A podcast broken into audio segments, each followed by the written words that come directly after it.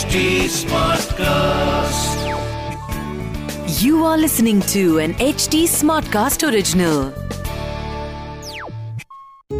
जय श्री राम। राम के चले जाने से दशरथ बौखला से गए थे। वो अपने आप से ही बातें कर रहे थे। वो देखो वो देखो राम के रथ के निशान दिखाई दे रहे हैं। लेकिन राम नहीं दिख रहा। वो तो जंगल पहुँच गया होगा ना? रात को मलमल की शैया पर सोने वाला मेरा बेटा अब उठकर चलेगा तो उसके पैर में कंकड़ चुभेंगे। वो समझ ही नहीं पाएगा कि वो कहाँ है। इक्ष्वकु कुल के वो महान राजा, जिन्होंने अश्वमेध यज्ञ किए थे, कितने ही युद्ध जीते थे, आज अपने राम की याद में पागल से हो गए। वो कहने लगे कैकई अब तुम विधवा के भेष में रहना सीख लो। क्योंकि तुम्हारा पति अब जीवित नहीं रह पाएगा। कौशल्या, मुझे अपने भवन में ले चलो। यहाँ अब मेरा दम घुटता है। तुम्हारे भवन में मुझे राम के होने का आभास होता है। और सुनो, मेरा हाथ पकड़ना, मैं देख नहीं पा रहा। मेरी नज़र राम के साथ चली गई है। नमस्कार, रामायण आज के लिए में मैं कविता पौडवाल आपका स्वागत करती हूँ। हम सुन रहे हैं वाल्मीकि रामायण की कहानी और उससे मिलने वाले मॉडर्न लेसन इस पॉडकास्ट में मैं आपको मूल वाल्मीकि रामायण, यानी ओरिजिनल रामायण की कहानी तो सुनाऊँगी, पर हम साथ मिलकर ये भी समझेंगे कि आज के लाइफ में इस रामायण का क्या रेलेवेंस है। आइए जानते हैं कि आज हम प्रभु श्री राम से क्या और क्यों सीख सकते हैं। श्री राम जय जय राम। श्री राम सुनिए रामायण आज के लिए कविता पौडवाल के साथ। कौशल्या ने जाते समय सीता से कहा था कि दुख में संताप में हम अपनी जजमेंट खो देते हैं। खुद उनके साथ भी कुछ ऐसा ही हो रहा था। आमतौर पर अपना मान सम्मान रखने वाली कौशल्या टूट गई थी।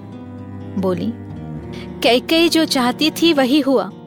अब वो किसी नागिन की तरह इस महल में घूमती रहेगी। मेरे राम को निकाल दिया।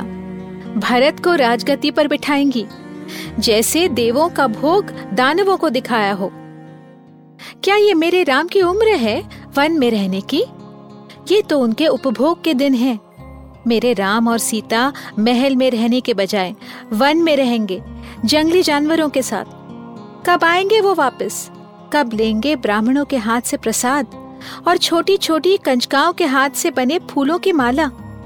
महाराज, क्या मैंने पूर्व जन्म में किसी माँ का दिल तोड़ा था कि इस जन्म में मेरा पुत्र मुझसे दूर हो गया है? इस दुख भरे माहौल में सिर्फ़ लक्ष्मण की माँ, यानी रानी सुमित्रा की आवाज़ सुलझी और समझदारी की थी। वो बोली, कौशल्या, आपका बेटा तो धर्म का प्रतीक है।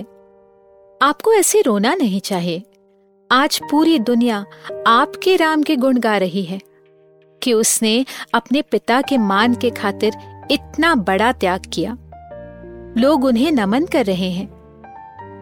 आपको राम पर दया नहीं, अभिमान होना चाहिए। उसने वो काम किया है जो बड़े बड़े ज्ञानी नहीं कर पाते जिसने धर्म के लिए अपना सुख त्याग दिया है। उसे तो वन में सूर्य भी अपनी गर्माहट से बचाएँगे। ठंडी हवाएँ उसके साथ चलेंगी। आप राम और सीता के सुरक्षा की चिंता मत कीजिए। जब तक मेरा लक्ष्मण उनके साथ है, उनका बाल भी बांका नहीं होगा। सुमित्रा ने आगे कहा कि राम और सीता विष्णु और लक्ष्मी का स्वरूप हैं। उनका तेज ऐसा है कि खुद पृथ्वी उनका सम्मान करेगी वो जहाँ भी रहेंगे, राजा बनकर ही रहेंगे लेकिन कौशल्या, आपको उन अयोध्या वासियों को शरण देनी है, जो राम के जाने से दुखी हैं। वो किसके पास जाएँगे हमारा राम सही रास्ते पर चल रहा है इसीलिए उसका अच्छा ही होगा। और वो बहुत जल्द लौटकर हमारे पास आ भी जाएगा। ऐसा कहकर सुमित्रा चुप हो गई।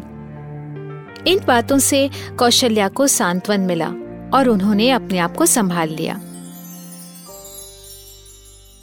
आगे की कहानी सुनने के लिए हमसे जुड़े रहिए रामायण आज के लिए के पॉडकास्ट में, जहाँ हम श्री वाल्मीकि रामायण जी के साथ सफ़र करते रहेंगे।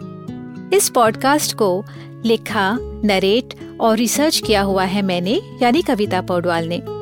इसका ट्रांसलेशन किया है श्रीमती प्रतिमा माणिक ने।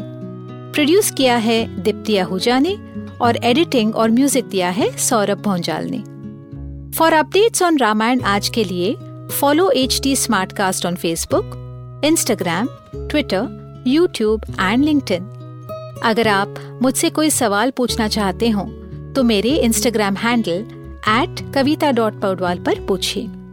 और रामायण आज के लिए की पूरी सीरीज़ सुनने के लिए लॉग ऑन टू www.htsmartcast.com अगले एपिसोड में आपसे फिर मुलाकात होगी। तब तक के लिए Ram Ram. This was an H T Smartcast Smartcast H Smartcast